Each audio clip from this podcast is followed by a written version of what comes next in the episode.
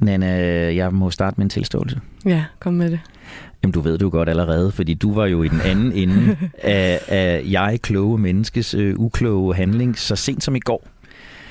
Jeg gjorde faktisk det, at jeg svarede en sms for dig, mens, eller ikke for dig, til dig, mens jeg førte et automobil på Ja. en dansk motorvej. Ja, Henrik. Det er ikke godt, og jeg håber ikke, at der er nogen fra myndighederne, der lytter med. For det øh, koster jo klip i kortet. Ja, og det er, det, det er tankevækkende, fordi det, jeg faktisk skrev sms'en om, det var, at vi i det her program i dag skulle tale om blandt andet det ufornuftige i at betjene sin mobiltelefon håndholdt, når man kører bil. Præcis. Ja. Så man må bare konstatere, at endnu en gang har jeg øh, ved egen person bevist, at øh, kloge mennesker gør ukloge ting. Ja, det, øh, det er jo meget godt, at man kan illustrere sin pointe på den måde, ikke Henrik? Jo, jeg ved, jeg ved ikke, om det er godt. Det er i hvert fald menneskeligt. Har du været, øh, har du været ufornuftig, siden vi så hinanden sidst? Det har jeg helt afgjort mange gange. Øhm, men det, jeg kom til at tænke på, det var noget, som øh, er lidt mere i den kategori, som hedder, at man ikke skader andre, men man skader helt klart sig selv, skråstreg sin pengepunkt. Ja. Og det var, at øh, jeg i november måned, i stiv kugle, købte et par shorts. Fordi jeg skulle ud og spille badminton, og jeg har jo masser af shorts. Men jeg synes alligevel, det var god anledning til lige... Den ene gang, jeg skulle ud og spille badminton, ikke? så skulle jeg lige have nogle nye, smarte shorts. Så det vil sige, at direkte efter en times radio med Sally Kalash om beslutninger i øh, købssituationer og, og risikoen og angsten for at miste, så er du nærmest styrtet direkte ned i den nærmest liggende sportsbutik og købte dig et par shorts, du ikke behøvede. Jeg er sikker på, at de lavede noget rigtig godt genbrugsmateriale. Sikkert noget øh, plastik fra havene eller et eller andet. Ikke? Og det er sikkert også derfor, de var så dyre, men jeg synes også, de var vildt smarte. Og kære lytter, øh, vi vil jo så gerne høre dine små ufornuftigheder fra hverdagen. Du må også gerne oute dine venner, din familie, dine kolleger. Ufornuftig snabelag radio4.dk. Hvad undrer du dig over, at vi kloge mennesker gør af mindre kloge handlinger? Direkte i indbakken til os, så kan det være, at du får en mail eller et opkald fra Nana, og det kan være, at du bliver en del af vores indhold. Og så er det vel sådan set bare at komme i gang for i dag. Du lytter til Ufornuftig med Henrik Tinglef. Ufornuftig! råbte hun. Højt og tydeligt ud af det nedrullede vindue i bilen. Eller når vi gik på gaden, eller når vi cyklede forbi andre cyklister. Min søde, lille, lyserøde fireårige datter, der var så stolt af sin egen cykelhjelm og fornuften i at bruge den, at hun måtte fortælle højt og tydeligt til alle de cyklister, hun mødte uden hjælp, at de altså var ufornuftige. Og imens kunne jeg så svedende under min egen billiardkugle udsmykket melonhjelm, som jeg selvfølgelig som ansvarlig forælder var nødt til at bære efter ikke at have ejet en cykelhjelm i mere end 20 år, døje med, om jeg skulle skamme mig eller være stolt. Nu var det jo min datter, så jeg var nok mest det sidste. Jeg vidste ikke dengang, at Sofie netop havde navngivet et radioprogram 11-12 år ud i fremtiden. Men jeg vidste, at jeg undrede mig. Mest over mig selv, at jeg i 20 år havde cyklet uden hjelm og følt mig hævet over fornuft og statistikker. Og over så mange andre gjorde det samme. Jeg var heller ikke god med spritten under corona. Jeg ved det tabu, men det var jeg ikke. Det der, det bider nok ikke på mig. Det der sprit, det lugter sådan. Gør det overhovedet nogen forskel? Jeg har også for mange, mange, mange år siden købt små private ting på firmakortet, for det er der, der ikke nogen, der opdager. Det er der, der ikke nogen, der har ondt af. Og jeg kom vist nok også en gang til at skrive lidt flere stjålne CD'er på listen, da jeg havde indbrud i bilen tilbage i 90'erne, for øh, det går jo nok. Så har jeg også ofte kørt for stærkt i min bil. Selv efter jeg fik en blitzbøde i sommer. Selv efter en kollega fortalte om sit andet klip i kørekortet. Ah, det sker ikke for mig. Jeg har styr på det. Det går nok. Men forleden, der gik det ikke længere. Pludselig stod han der, betjenten. Han pegede meget direkte på mig og vinkede mig bestemt ind til siden. Hans forvoksede bagetermometer i hånden viste 97 km i timen. Vejskiltene 70.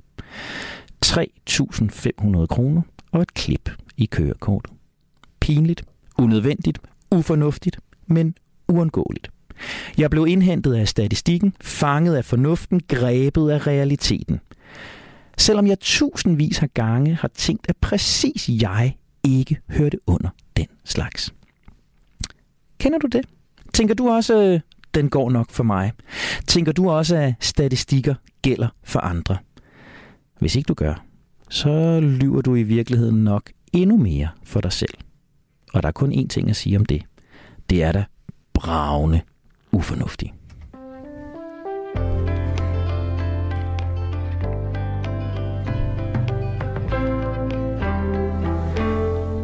Har ørerne i Ufornuftig på Radio 4. Programmet, hvor vi undrer os over, hvorfor vi kloge mennesker gør så mange dumme ting.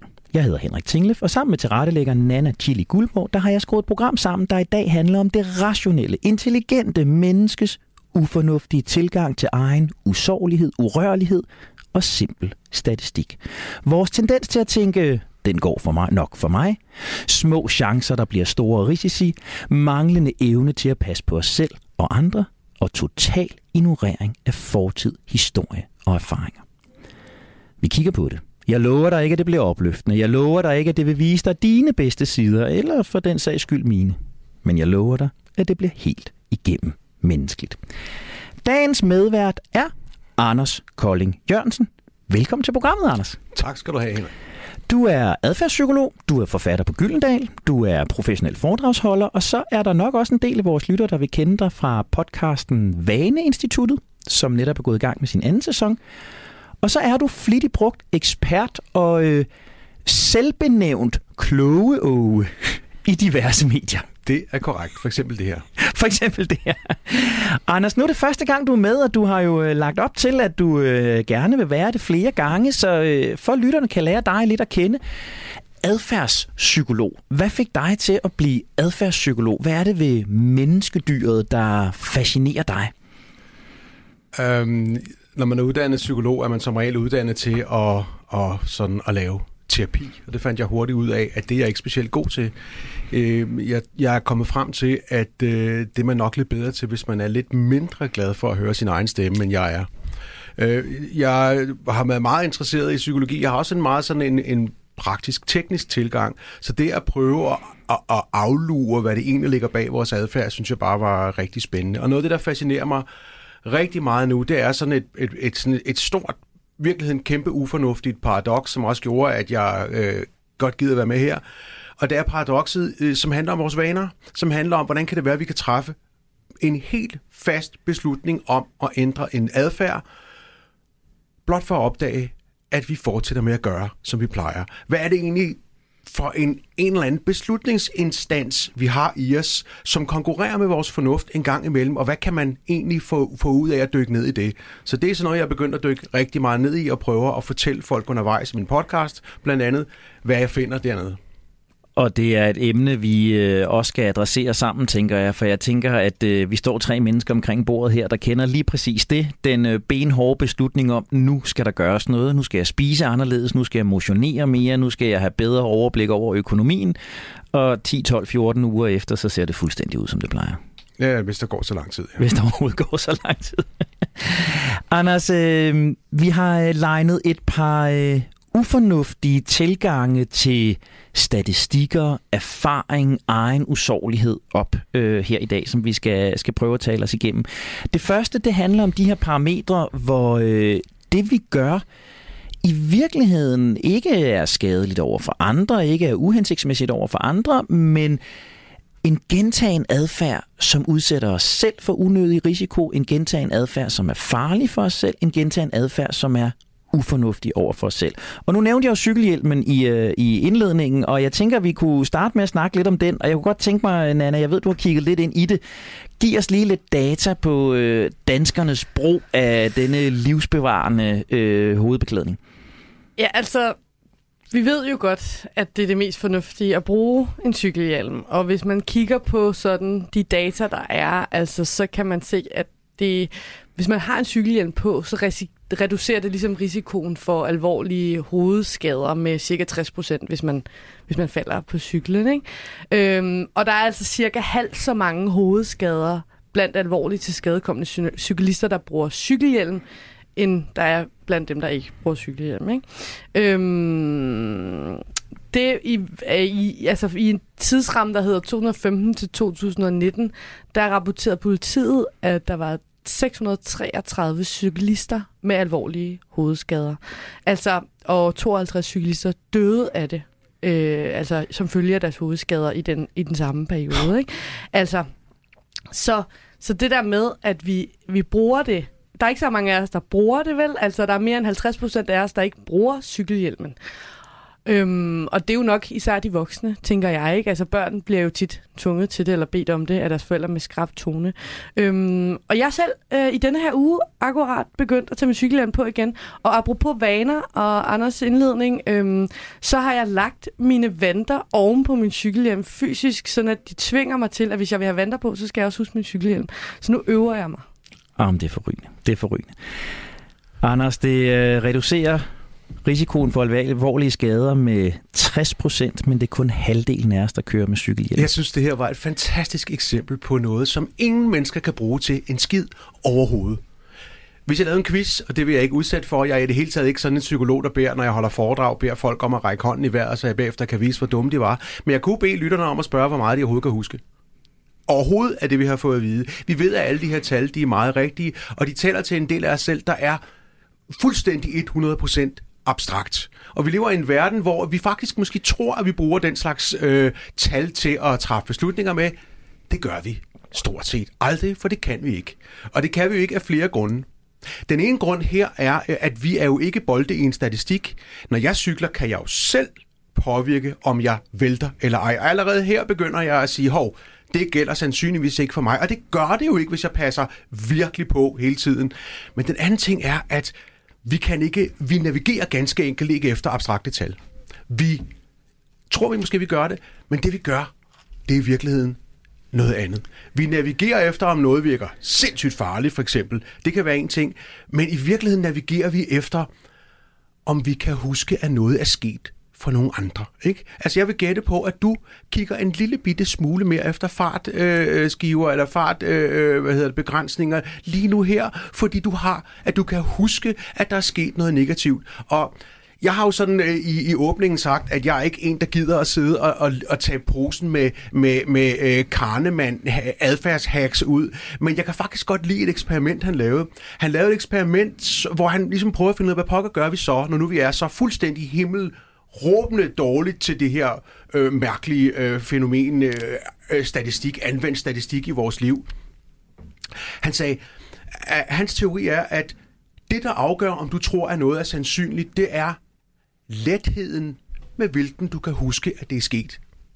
Han lavede faktisk nogle... Altså, jeg synes jo, Kahneman er lidt... Jeg skal nok komme ind i det om lidt.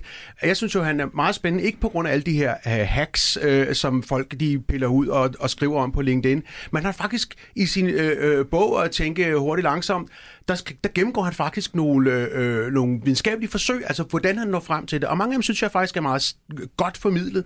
Og han laver nemlig et forsøg, hvor han viser, at det faktisk det, der gør, at du tror, at noget er sandsynligt, det er ikke tal. Det er ikke engang hvor mange historier du har hørt om dem. Det er noget så specifikt som, hvor let kan du i situationen komme i tanke om, at noget er sket. Og det er jo for eksempel, hvis, øh, det er jo derfor, vi på et tidspunkt, så kan folk gå rundt og tro, at muligheden for at blive skudt, hvis du går omkring på Nørrebro, den næsten er større end at blive kørt ned i trafikken. Ikke? Fordi øh, øh vi hører billeder, det bliver blæst op i medierne, og, og når vi siger Nørrebro, så er det utrolig let for folk at komme til at tænke på, oh shit, der bliver man skudt.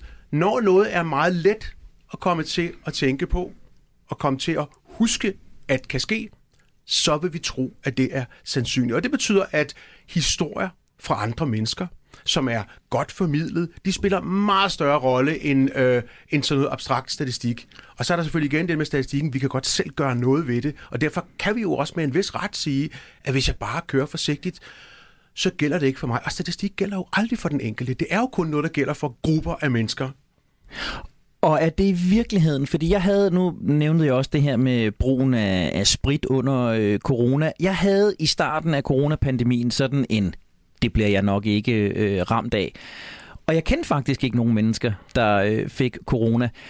Og der gik faktisk rigtig, rigtig lang tid. Det var først sådan i den anden bølge, jeg begyndte at have mennesker i min omgangskreds, øh, som, øh, som fik det.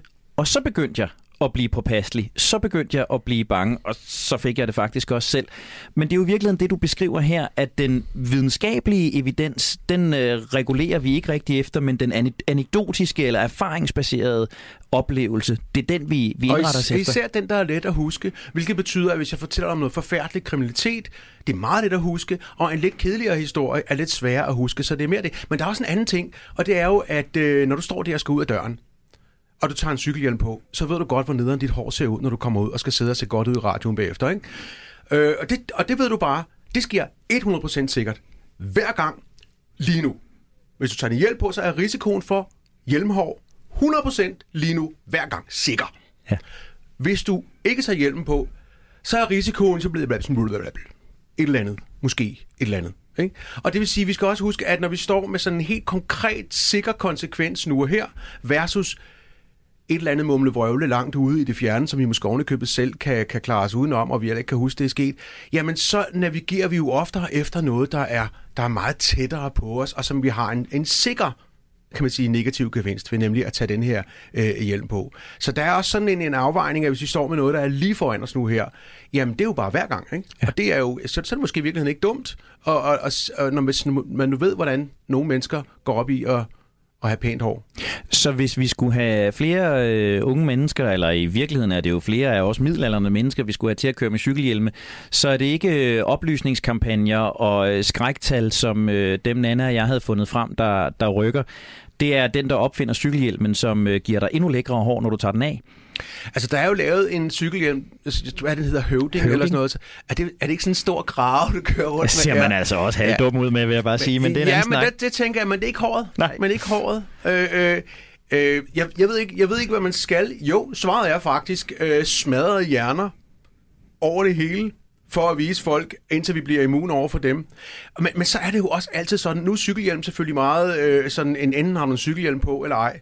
Men det er jo sådan et billede stadigvæk af, at de her afvejninger af, hvor meget vi skal passe på os selv, det er jo virkelig et kontinuum, som handler om, at du skal have hjelm og albuebeskytter på, når du skal ned med skraldespand, eller at du skal være fuldstændig ligeglad. Vi skal placere os et eller andet fornuftigt sted øh, øh derimellem, og det er jo ikke lovpligtigt at have cykelhjelm på.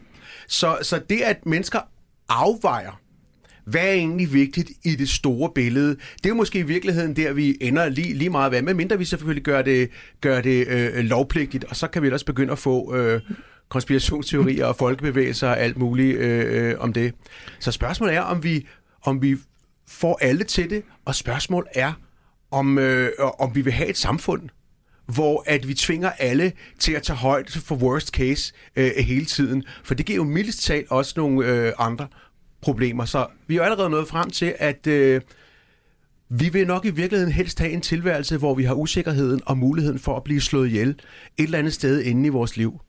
Så vi vælger det pæne hår og den nemme løsning frem for det, der på papiret vil være den fornuftige løsning. Vi foretager en, en afvejning i situationen, det gør vi også, fordi jeg tror, jeg ved på på papiret, at hvis du tog albuebeskytter og knæbeskytter på, når du skal ned med skrald, så kunne jeg garanteret lave en statistik, der viser, at så vil du få øh, færre brækket ben, øh, og, og, og du vil være endnu mere øh, øh, sikker. Ikke? Hvis man virkelig vil være sikker i trafikken, jamen så skulle man nedsætte farten på motorvejen til 10 km i timen og give piskestraf til dem, der oversk ja, og, og give piskestraf for rygning. Så kunne vi leve 100% sikkert. Så det er også et spørgsmål, om at sige, præmissen er jo, at med sikkerhed følger en eller anden usikkerhed og ufornuftighed følger jo en eller anden grad af, af, af frihed, som jeg tror, mennesker gerne vil have. Så er det jo bare et spørgsmål, hvor snittet skal lægges.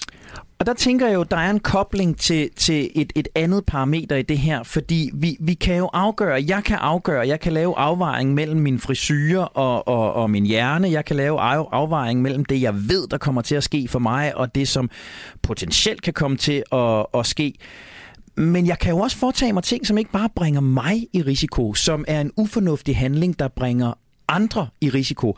Og, og nu gør vi lige noget, som måske er provokerende, Anders, men, men Nana har kigget på det her med at, at skrive sms'er eller betjene sin øh, telefon, for det gør vi altså en hel del. Så nu kommer der en lille, lille smule tal, og så kan vi jo se, om det er nogle af dem, der også er tåbelige, eller om de rent faktisk kan bruges til noget. Du har kigget lidt på det der med håndholdt mobiltelefon, Nana, under kørsel. Ja, fordi siden 2019, der har det jo kostet et klip i kørekortet og øh, en bøde, ikke? Øh, og ligesom køre, køre og sms'e øh, samtidig med sin håndholdte telefon.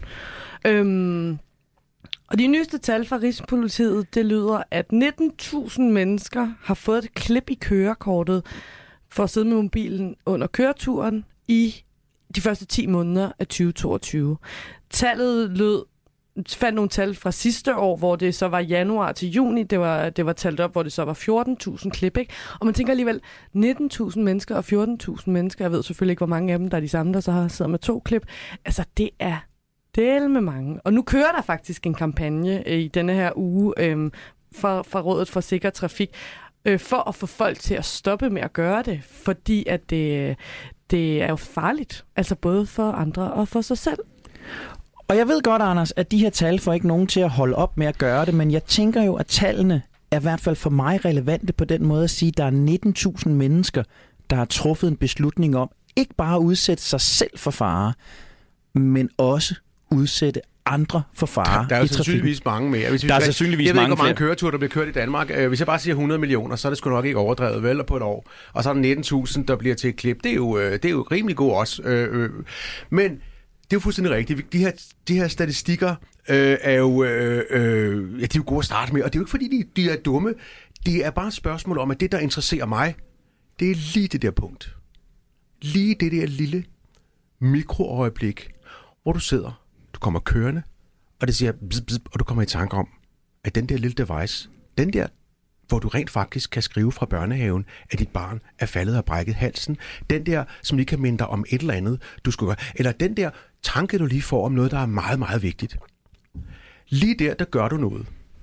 Og der er det jo bare min, øh, øh noget, jeg virkelig har opdaget, det er, at lige der er noget det, du ikke gør, det er i hvert fald at tænke ret meget på statistik. Eller i virkeligheden at bruge din fornuft ret meget. For du er i en situation, hvor du for eksempel skal køre bil og lave en masse andre ting. Og ironisk nok, det at du er i gang med en masse andre ting, gør, at du i højere grad er nødt til at overlade håndteringen af en eller anden kritisk situation til dine vaner. Og hvad er det, vanerne gør? når du får en impuls med noget, du hurtigt skal have sagt til din producer, for det er fandme vigtigt. Eller hvad er det, vanerne gør, når at du får en bip-bip fra en eller anden, som for eksempel spørger dig om noget. Du har lært lige siden du var lille, at hvis nogen spørger dig om noget, så er det høfligt at svare. Og i vores kultur, ikke manjana-kultur og alt muligt andet sted, men i vores kultur, der svarer man lynhurtigt, ellers er man meget uhøflig. Så du sidder her, en del af din bevidsthed er optaget af at køre bil.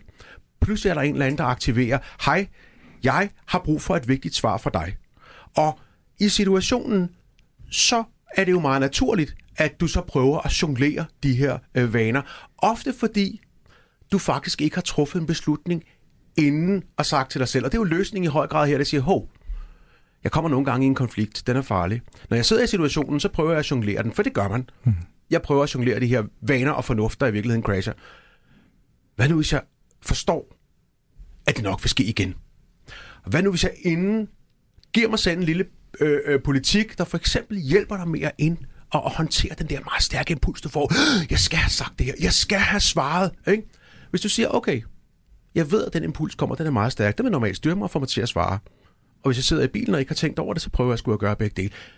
Jeg kunne forudse, kan vide, om det sker igen. Og så i højere grad sige, hmm, okay, der skal jeg nok være forberedt på, at der kommer en ret kraftig impuls for lige at svare her. Den tror jeg lige, jeg forbereder mig på, jeg lige skal absorbere og være i, til jeg lige kan komme til at køre ind til siden og svare. Fordi, medmindre du er tilkaldevagt på en hjerteafdeling eller et eller andet sted, så er jeg nødt til at fortælle den kedelige nyhed, det er, at verden går faktisk rimelig meget videre, selvom du ikke lige får svaret. Så det handler om at sige, det vil ske for dig. Lad du være at tro, det er en undtagelse, du skal navigere dig og jonglere dig ud igennem. Det sker igen. Du har din fornuft, og du kan sige, for eksempel et rigtig godt råd, det er det, jeg gør, det er, at jeg lige finder et sted, hvor jeg kan køre ind til siden og lige svare.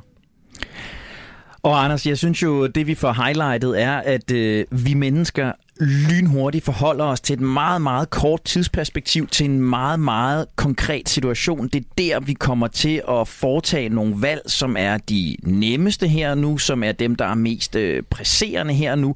Og samtidig så er der noget, der buller og brager i mig for at sige, jamen burde vi ikke være meget klogere end det. Så når vi kommer tilbage efter øh, nyhederne, så kunne jeg godt tænke mig at blive lidt klogere på, Hvordan håndterer jeg nogle af de her beslutningsprocesser? Hvordan håndterer jeg den der trang til at besvare sms'en i bilen? Men først så skal vi ud i den virkelige verden. Vi skal ud og høre, om der er rationelle mennesker ude, der træffer ufornuftige beslutninger. Vi skal give plads til nyhederne her på Radio 4.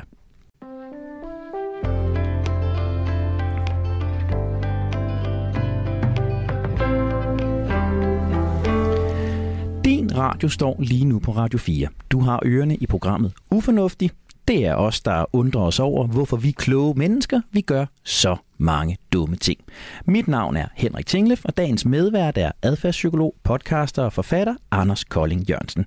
I dag undersøger vi, hvorfor vi kloge mennesker blæser på statistik og erfaring og udsætter både os selv og andre for fare. Husk, at hvis der er noget, du undrer dig over, at vi kloge mennesker gør, er dumme ting, så kan du altid skrive til redaktionen på ufornuftig radio4.dk. Og Anders, lige inden nyhederne, der gav du os jo et helt konkret råd i forhold til telefonhåndtering undervejs i bilkørsel. Men hvordan undgår jeg, at den intention ender på det der skafot, som vi talte med at snakke om? Jeg kan godt stå sammen med dig nu og tænke, det er rigtig klogt, det er rigtig smart, det vil jeg gerne gøre. Men næste gang jeg sætter mig ind i min bil, så lægger jeg igen mobiltelefonen ned i øh, midterkonsollen, eller jeg sætter den op foran mig, fordi den der GPS, der sidder i den, er bedre end den, der sidder i bilen, og så kan jeg se det hele bimle og bamle mm. ind igen. Så jeg kan jo godt se rationaliteten i at træffe den beslutning, men kommer jeg ikke bare der til at træffe en anden kortsigtet beslutning og sige, hey, jeg har brug for GPS'en, og så er telefonen der alligevel? Ja, nu er det jo øh, øh, det her med telefonen, som jeg jo skrev en bog om, øh, øh, som hvordan pokker du håndterer alle de her tjekkevaner. Nu er det jo lidt svært. Vi, vi har jo gjort det urimeligt meget besværligt for os selv, hvis vi gerne vil undvære, undgå øh, beskeder, at vi sørger har lagt det på vores GPS, som vi har lige foran os. Men jeg tror, og, og det du også lidt var inde på, det er, at det er, det er små beslutninger, vi træffer her. Vi skal i virkeligheden ned og lære at forstå. For det første plejer jeg at sige, at vi kan ikke håndtere rigtig mange vaner på én gang. Vi kan ikke forbedre os på alle mulige områder. Det man kan gøre, er, at man kan tage et enkelt område, man gerne vil for eksempel forholde sig til og ændre sine vaner og forstå, at du træffer, du kan have træf, træffe fornuftige beslutninger. Det overføres ikke bare automatisk til adfærd, men hvis du kan se på den her situation, for eksempel du sidder der i bilen, og det bimler, så opdager du, at det du tit skal lære at håndtere der, det ikke har så meget med tanker at gøre. Det er der, hvor folk som Karnemann blandt andet kommer fuldstændig til kort. Det er, at de ser adfærd i høj grad som tanker. Nej, det er meget tit følelser. Så det du i virkeligheden, i helt konkret, i forbindelse med at sidde i der i bilen, det er, du skal beslutte dig til, at du vil tåle det ubehag, det er ikke at svare. For du vil få en følelse, der trækker i dig. For det er jo det smarte ved vaner. De reagerer på situationer, og de reagerer ved følelser. Og det vil sige, det, de, du har vaner, kan aflaste din fornuft ved at sige, hvor du er, jeg kan træffe nogle beslutninger for dig, som du ikke skal tænke over. Øh, vi kom, tager dem ikke forbi fornuften. Vi sørger bare for, at, at jeg gør sådan så, at når du kommer i en situation, så giver jeg dig et lille skub, så du gør det, der virkede sidste gang. Og det skub, det giver dig ved, at det føles rigtigt at gøre. Så når du kommer i en situation, og du får en sms, så er det ikke fordi, du tænker, jeg er nødt til at tjekke. Nej, du får et lille, et lille skub indeni, en lille følelse, der siger, jeg skal. Så i virkeligheden skal du være forberedt på, at hvis du gerne vil det, så skal du kunne tåle det. Du skal kunne tåle, at din vane skubber på dig, og giver dig lidt af det, jeg kalder vanesmerter, for at få dig til at gøre, som du, som du gjorde sidst, og, og sige, ved du, det lever jeg lige i. Og det er meget let at få øje på, når den, når den trækker, så kan du pludselig godt se, at det er jo faktisk det, det handler om. Det handler om, åh, åh, jeg skal sådan. Hvis du tænker over det, skal du ikke nødvendigvis. Men, men det er det, du kan, kan foregribe. Ja. Og se, det er faktisk der, slaget står. Det står ved, at du lige skal håndtere det ubehag, der kommer, når den prøver at trække dig til at gøre noget, der plejer at virke, og det virker i alle mulige andre situationer for dig. Ikke? Hvor vi jo så igen kan blive ofre for den, det kortsigtede velbehag, det der lige nu føles lettest, det der lige nu vi ved, jamen helt 100% får jeg det bedre, hvis jeg lige tjekker Nej, det er faktisk lidt anderledes. Ja? Du undgår et ubehag. Fordi den skubber til dig. Altså, jeg plejer at bruge sådan et eksempel, når jeg, når jeg er ude og holde foredrag, og så siger jeg, du har den her vanesmerte, den skub. Prøv at forestille dig, når I kører hjem herfra. Mange har kørt et eller andet sted hen i bil, siger, fint, I kommer ud på landevejen. I skal forestille jer, at der ikke er nogen på vejen prøv lige at køre over stregen, og så kør lige de venstre side af vejen, og mærk, hvordan det føles. Der er ikke nogen biler, der er ikke nogen rationel grund til at lade være. Øh, øh, så oplever folk, de sidder og griner og hopper rundt på stolen, og kan godt mærke, at det der føles mærkeligt. Ja, det er vanesmerten, som skubber på dig og giver dig et ubehag for at få dig til at gøre det, du plejer. Så du skal hele tiden være forberedt på, hvis du prøver at gøre noget andet, end din vaner siger, så vil det føles lidt ubehageligt. Og din vane siger til dig, du skal svare, du skal tjekke, der kan være kommet noget, Og der skal du sidde i situationen og sige, ved du, det vil ske. Mm. Det vil ske, når du er ude og køre bil. Og du kan lige så godt sige, okay, der kommer den lige. Nu mærker jeg lige, den niver. Jeg vælger lige at være i den. Så kører jeg hen et sted og kigger, hvis det er, jeg tror, at jeg skal. Eller også æder jeg den og siger, hvad, snakker jeg om? Det er jo bare, det er jo bare vanesmerten, der trækker i mig. Jeg har jo virkelig ikke der er jo virkelig ikke nogen, der skal have fat i mig øh, lige nu, for eksempel. Så vid, at den kommer. Den kommer næste gang, og du kan ikke rationalisere den ud af, derud af den med din fornuft, for det er den der lille hjælper, der, der er inde i dig, der siger til dig, hey, pst, pst, nu får du lige en på nalderen, hvis ikke du lige gør det, der virkede sidste gang. Og så står jeg bare og, og tænker over, og jeg går sådan to skridt øh, baglæns lidt på den her, men, men sådan en, en klassisk tilgang er jo, at vi mennesker er sociale dyr, at vi er sociale væsener, at vi vil hinanden det godt, at vi er nået dertil, hvor vi er, fordi vi danner fællesskaber, vi passer øh, på hinanden. Burde vi ikke kunne forvente, at trangen til at passe på hinanden lå højere oppe i prioriteringslisten? Burde vi ikke kunne forvente, at jeg, når jeg sad der i bilen, tænkte, hey, jeg udsætter andre for fare? Burde jeg ikke kunne forvente, at den cyklist, der var ved at køre mig og fire andre fodgængere over hernede på Rådhuspladsen i morges, fordi hun lige skulle nå ind over øh, fodgængerovergangen, mens vi øh, gik der, lige tænkte, hey, nu udsætter jeg andre for fare. Burde jeg ikke kunne forvente af os sociale dyr, at den der sociale omsorg lå højere i prioriteterne hos os? Jo, og det gør den også fornuftsmæssigt. Hvis jeg blev spurgt om, øh, hvad for et menneske jeg er. Præcis. Er du asshole, eller er du hensynsfuld bilist? Jo, jeg har overvejende hensynsløs bilist, og alt det andet, det er bare din undtagelse. Men det er faktisk lige sådan som med cykelhjelmen. Nu har du valget. På den ene side, så har du en helt konkret en, der skal have fat i dig. Og det kunne være sindssygt vigtigt, det er det næsten aldrig. Men det, det kunne også være vigtigt, det er det måske. Hvis du svigter den her, så er det 100% stensikkert, at du ikke har fået svaret så hurtigt på den, som du gerne vil. Altså 100% øh, grimt hattehår, som det var med, med, med cykelhjelmen. Eller 100% senere op frem imod, på arbejde, fordi imod, jeg ikke kører ind over. Op imod, ja. op imod at, øh, at, at måske et eller andet, en eller anden udefinerlig risiko, som vi jo tror, og det er jo i høj grad er afhængig af, om vi i virkeligheden også er lidt Øh, øh, øh, ekstra opmærksomme og holder telefonen op, så vi kan læse den samtidig med, at vi kigger ud af bokken. Vi synes også, at vi kan... Jeg kører jo særligt forsigtigt. Så du skal hele tiden have det at sige, og forstå, at hvis du har et pres lige nu her, som er konkret, 100% hver gang, have det eller du har et eller andet diffust, et eller andet, du måske ovenikøbet selv kan gardere lidt imod, som ligger ude i, og som vi er nødt til at have statistikker frem for at forklare, jamen så er det jo meget naturligt, at vi reagere. Og jeg, jeg hader sådan nogle savanne, nogle mennesker ude på savannen og sådan noget. Så nu kan det være alle mulige andre steder. Stormagasin, whatever. Hvis der er noget meget fjernt, måske, og der står en lige foran dig, så er der måske ikke så overraskende, at du er designet til lige at rette din opmærksomhed mod den, der står lige foran dig og kigger på dig. Selvom det der, der er længere væk, måske i virkeligheden kan være øh, farligere, hvis det sker mere diffust. Fordi sådan er menneskers opmærksomhed. Jeg står for sådan en, en vibe af, at... Øh vi er lidt egoistiske, vi er lidt egocentriske, vi er lidt øh, selvretfærdige, at jeg i, i de her parametre både tillægger mig selv nogle øh, kompetencer, jeg ikke nødvendigvis har, men også prioriterer mig selv for eksempel over et, øh, et fællesskab. Jeg tror, i, jeg, jeg tror ikke, det er det, vi vil. Men vi skal altid huske, det er også det, jeg prøver at fortælle folk, det er jo, at, at når vi har en snak om, hvad vi skal gøre, så har vi her en time til at stå og tale om, hvad du skal gøre. Når du står derude, så har du fire sekunder til at træffe en beslutning.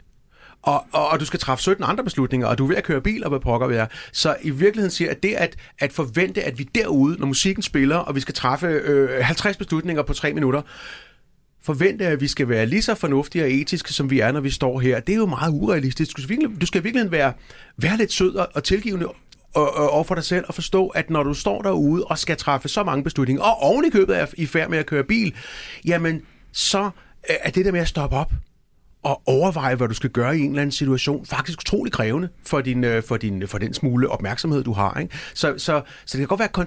Altså, det er jo ikke enten eller. Vi er da bestemt hensynsfulde, vidunderligt abstrakt, ikke? Subjektivt abstrakt. Øh, øh, meget dejligt og fuldstændig ubrugeligt at navigere efter.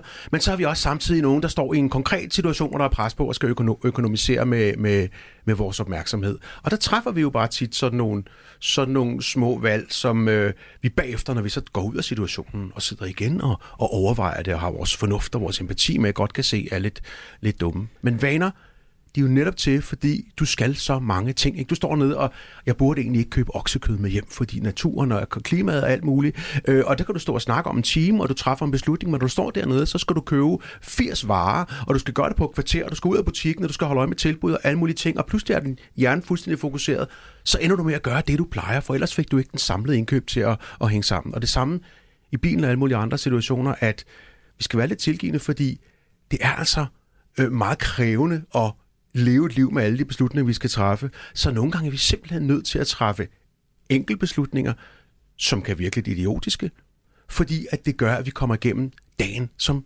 helhed. Og det er jo næsten en bestilt overgang til, til sådan min næste drej på skruen, øh, hvor vi er gået fra, at jeg udsætter mig selv for en risiko, jeg udsætter både mig selv og andre for en risiko, til noget, som jeg jo så med min fornuftige hjerne, når jeg står her afslappet i studiet, mener er ekstremt asocialt, ekstremt øh, øh, selvpromoverende og selvforherligende. Det er jo så, når vi sådan over i, jeg vil kalde det småsvindel-kategorien. Øh, det kan være det, som jeg jo også selv har gjort mig skyldig i, lidt ekstra på forsikringspolisen, når nu der har været et indbrud eller en taske, der er blevet stjålet. De private indkøb på firmakortet det, der er nogen, der kalder lønregulering på arbejdspladsen, lidt printerpapir, en printerpatron, en printer med hjem. Lidt strøm til mobiltelefonen. Lidt strøm til tider, mobiltelefonen ja. i disse Føj. tider. Sorte penge, vi øh, stikker direkte i lommen. Og der tænker jeg, det her er jo ikke alle sammen beslutninger, der bliver truffet lynhurtigt blandt 4.000 andre. Øh, det kan også være skattesvindel, altså opgive andre ting på selvangivelsen der har jeg tiden, jeg har muligheden for at, at sige nej. Er det de samme parametre og mekanismer, der er i spil her? Eller er det noget andet, når jeg her vælger at gå væk fra og sige, jeg ved jo, folk bliver opdaget. Jeg burde jo ikke gøre det her. Det er faktisk ikke sådan, mit værdikompas er. Men jeg gør det alligevel. Ej, det, det er tydeligvis noget, noget andet. Det, det at, at, at kalde det en vane, at, at, at, at tage, det, det, vil jeg sige, det sker ikke ofte nok for de fleste, at de får, øh, har forsikringsanmeldelser til, at det giver mening at tale om vaner. Nej. Jeg tror, der er flere ting. Øhm, jeg tror, der er den her øh, øh, selvretfærdighed i, i nogle af tingene. Altså, at øh, her har jeg slidt for den her virksomhed. Og, og mellemleder Jens, han anerkendte overhovedet ikke, at jeg havde knoklet ekstra meget her sidste uge på det der projekt. Så det er sgu da kun rimeligt, jeg lige får. Du kalder det lønregulering, ikke? Eller her har jeg betalt øh, så meget til forsikring, så skal de da også give mig nogle CD'er, jeg aldrig har ejet, eller den slags ting. Så der er jo sådan en, en, en, en øh, en retfærdigheds, en, en uh, settling the score uh, ting i det, tror jeg. Altså tror jeg også med de her, uh, uh, det er at stjæle lidt og snyde lidt, der kommer der jo også ind, at, at øhm, du får jo faktisk noget ud af det. Mm-hmm. Og så kan det godt være, at vi siger, jamen du bliver knaldet. Ja, jeg vil godt gætte på. Nu ved ingen det. Jeg vil godt gætte på, at der er en hel del flere, der ikke bliver. Øh, øh, og og, og så, så, så er det ufornuftigt. Nu beriger jeg mig. Jeg regner med, at der er en eller anden risiko, men, øh, øh, øh, men så kan jeg få et eller andet, som jeg godt vil have.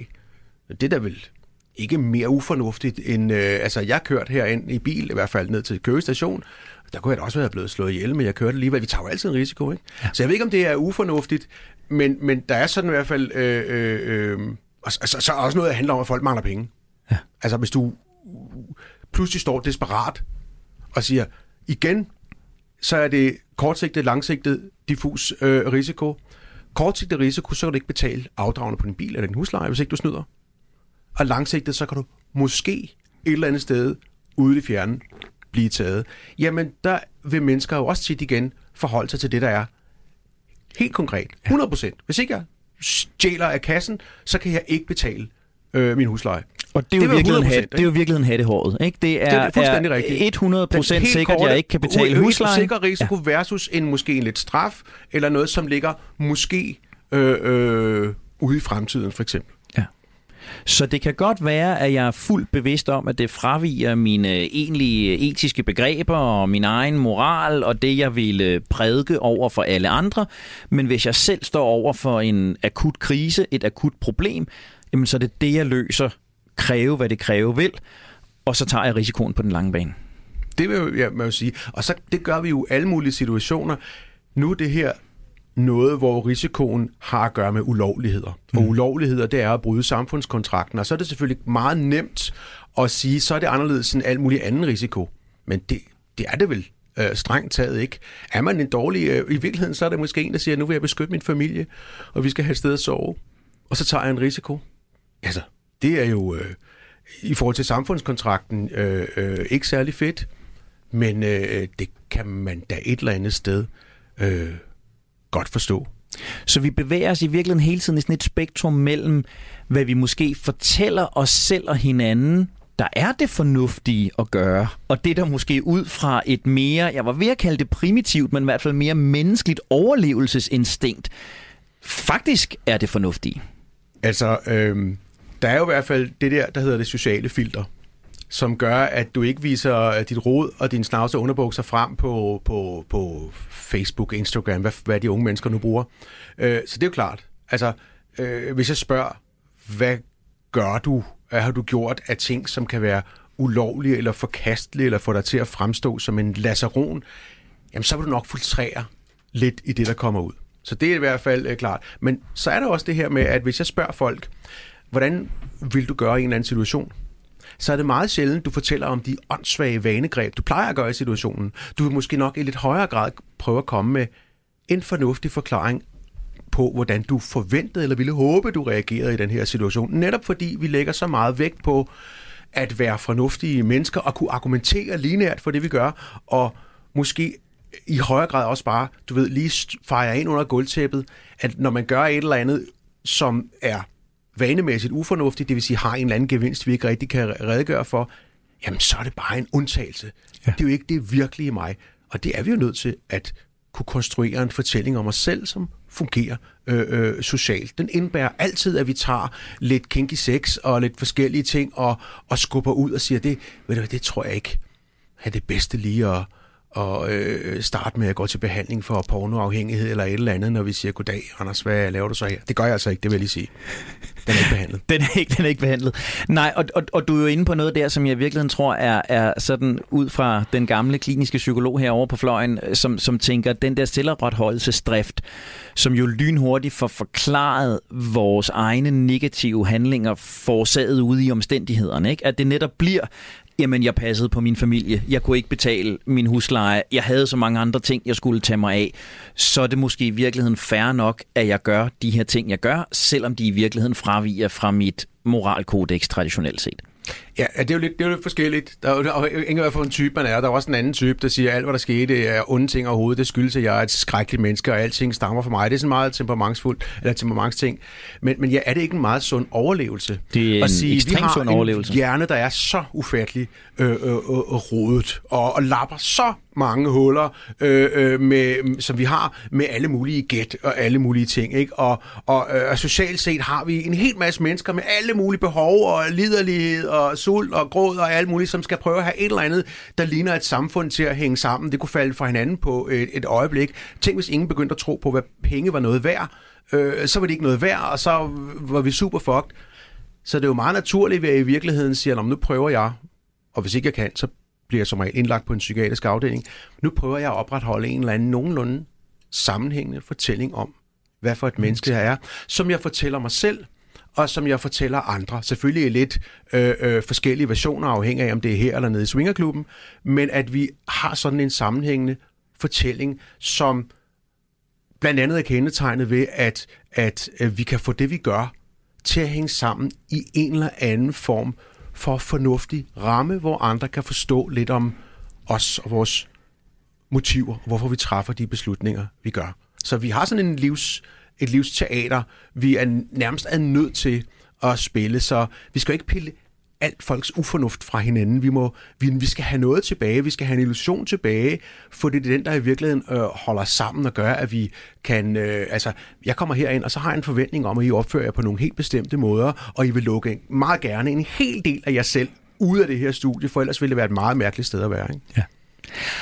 Og jeg tænker, jeg kunne godt tænke mig lige her til sidst bare ganske kort at adressere øh, øh, en, en særlig del af den der øh, småsvindel og en særlig del af den der omgang med fortællingen om os selv. Fordi en ting er, at du og jeg, Anders, øh, på trods af hver vores øh, egoer og idéer om, hvor vigtige vi er for samfundet, så lever vi trods alt ikke hverken i pressens søgelys eller i øh, myndighedernes øh, søgelys øh, særlig ofte, og derfor er den der risikoberegning af, hvad får jeg ud af det nu, i forhold til, hvad det eventuelt koster mig på sigt, den er måske forholdsvis nem.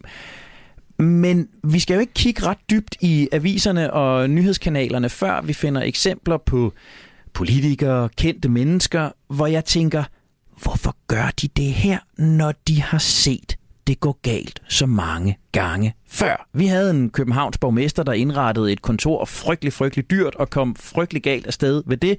Kort efter var der en udenrigsminister, der gjorde præcis det samme. Men, vi havde men en... ikke helt så grimt, vel? Øh, jeg tror, vi er ikke helt så grimt, men fuldstændig jeg husker, lige så hver gang dyrt. jeg tænker på det der Nico Grølfelds øh, kontor, så så husker jeg bare sådan en Den meget lang strikket, strikket, øh, strikket kondompølse ting, der hang ned fra loftet, ikke? Og jeg tænker, det er forbrydelsen. Det er. Jeg er ligeglad med det andet, og jeg tror i øvrigt også, hvis folk havde lavet sådan et, ja, hvis han havde lavet et pænt kontor, altså, øh, øh, altså jeg tror jeg sgu, der var lidt færre, der var freaket over det. Det var bare rigtig gode billeder. Du har brugt vores penge på hvad for noget, mand? Ja. og, og det kan i sig selv være en pointe, men jeg tænker bare det der erfaringsparameter. Ikke? Altså lige nu har vi en, en nordjysk Rasmus Prehn, der er i, i stormvær, men som for ganske få år siden øh, øh, jagtede Lars Lykke for præcis det samme. Nogle bilag, man ikke rigtig kunne, øh, kunne forsvare. Hvordan kan man bringe sig i den situation? Du og jeg var unge, da Rit Bjerregaard var ved at blive pillet fra hinanden for en lejlighed nede på Vesterbrogade. Søren Pape og Alex van Opslag har været ved at blive pillet fra hinanden på grund af boligsager nu. Øh, Brian Laudrup blev helt ned ad brættet for en aftale med Katar. Peter Smeichel lavede en kort efter. Altså, de her mennesker, der lever i mediernes søgelys, i offentlighedens søgelys, hvad er det, der gør, at man ikke der laver den risikoberegning og hedder, det her, det er der en større sandsynlighed for, bliver til noget, der er uansigtsmæssigt? Der er to ting, vi skal skille ad. Den ene det er, om du gør noget ulovligt, som nogen så får, får, øh, får opdager. Der er der nogen, der måske bliver rystet over, at der, hvor de troede, der eksisterede en bagatelgrænse for, hvad folk kunne blæse op, især hvis det var nogen, man var uenig med, der var der ikke nogen. De løber ud med, med, med mikroskop og finder alting. Så det var, det var selvfølgelig en ting der med ulovlighed. Men, øh, øh, og der kan jeg ikke, der ved jeg ikke, hvad der er gået igennem hovedet på dem. Jo, det går, øh, øh, det går. Måske så går den, så, så går den, og det er der nok ingen, der opdager. Den anden er jo øh, øh, de her sager med Peter Smeichel. Jamen, det er jo ikke ulovligt, det han gør. Og jeg må se, jeg har ikke set hans kontrakt, men jeg vil gætte på, at han har en del million gode grunde til at græde hele vejen fra banken. Og så, uh, så er der nogen, der er sure i 14 dage på Twitter, ikke? Boo fucking who. Altså, hvad, hvad, hvad, hvad, altså, spørgsmålet er jo, med nogle af de her ting, det er, skal man leve livet og regne med, at man øh, får alting blæst op i en kæmpe størrelse, og skal man, så, skal man lade sig diktere af, at på internettet, der er folk nogle gange, som øh, et et flok doppermænd, der har fået otte espressoer, ikke? Og, og er det det, man skal, skal indrette sig efter? For hvis ikke det er ulovligt, jamen så... Øh, altså ved jeg ikke, så skal vi måske være lidt, lidt hårde med at sige, har han i virkeligheden gjort noget forkert? Det er jo meget transparent. Han mm. støtter Katar, så kan du lade være at støtte ham. Jeg tænker, Anders, du har fået, øh, du har fået highlightet nogle parametre. Du har rystet øh, mit billede af, hvad der er fornuftigt og ufornuftigt, eller i hvert fald skubbet lidt til det. Nana, hvad, hvad tager du med dig i dag? Jeg vil huske ordet vanesmerte gråt og grundigt, fordi at det er så god, god en beskrivelse af den følelse, det giver at bryde med noget, ikke? og lade være med at svare øh, på en besked, eller lade være med at kigge på nyhederne lige inden du går i seng det, øhm, det gør næsten fysisk ondt. Så det, det har jeg taget med mig. Og jeg tror, jeg er blevet mere opmærksom på den der kortvarige gevinst, at det kortvarige perspektiv, den kortvarige gevinst, fylder så eksorbitant meget mere for os, at vi er, jeg ved ikke engang, om vi er klar til, men vi i hvert fald bliver tvunget til at se bort fra det lange perspektiv, den store etik, den store moral, og så handler vi ud for det, der ikke giver os grimt hattehår lige nu. Præcis. Anders Kolding Jørgensen, adfærdspsykolog, forfatter, professionel foredragsholder, vært på podcasten Vaneinstituttet. Det har været en tour de force øh, rundt i øh, mennesket. Hvad er det vigtigste fra det, du har fortalt os og lytterne i dag, som lytterne skal huske i den uge, de går ud i, hvis de skal navigere en lille smule mere fornuftigt? Du skal tale pænt til din ufornuft, fordi du kunne overhovedet ikke klare dig uden. Tusind tak, fordi du var med i dag, Anders. Og så er vi nået dertil, hvor vi siger, at mennesker er fantastiske og forunderlige. Mennesker er foruroligende og farefulde. Og dagens emne har bare endnu en gang vist en lille bitte fli af ufornuftens væsen, som vi herfra taler lidt pænere til. Husk, at du kan genlytte hele programmet i Radio 4-appen. Det er også der, hvor du finder alle Radio 4's andre gode programmer. Jeg hedder Henrik Tinglef. Jeg har været din vært. Tilrettelægger var Nana Chili Guldbog. Og endnu en gang minder vi dig om, at øh, en rigtig god vane vil være at sende os mails direkte på ufornuftig radio4.dk. Del alle de små ting, du går og undrer dig over, at vi kloge mennesker gør. Og så kan det være, at det bliver en del af et af vores programmer. Tusind tak for din tid. Tusind tak for din opmærksomhed. Blev vi sammen klogere? Ja, måske. Vil vi alligevel blive ved med at gøre ekstremt mange dumme ting? Absolut. Og det er derfor, vi gør det hele igen i næste uge. Det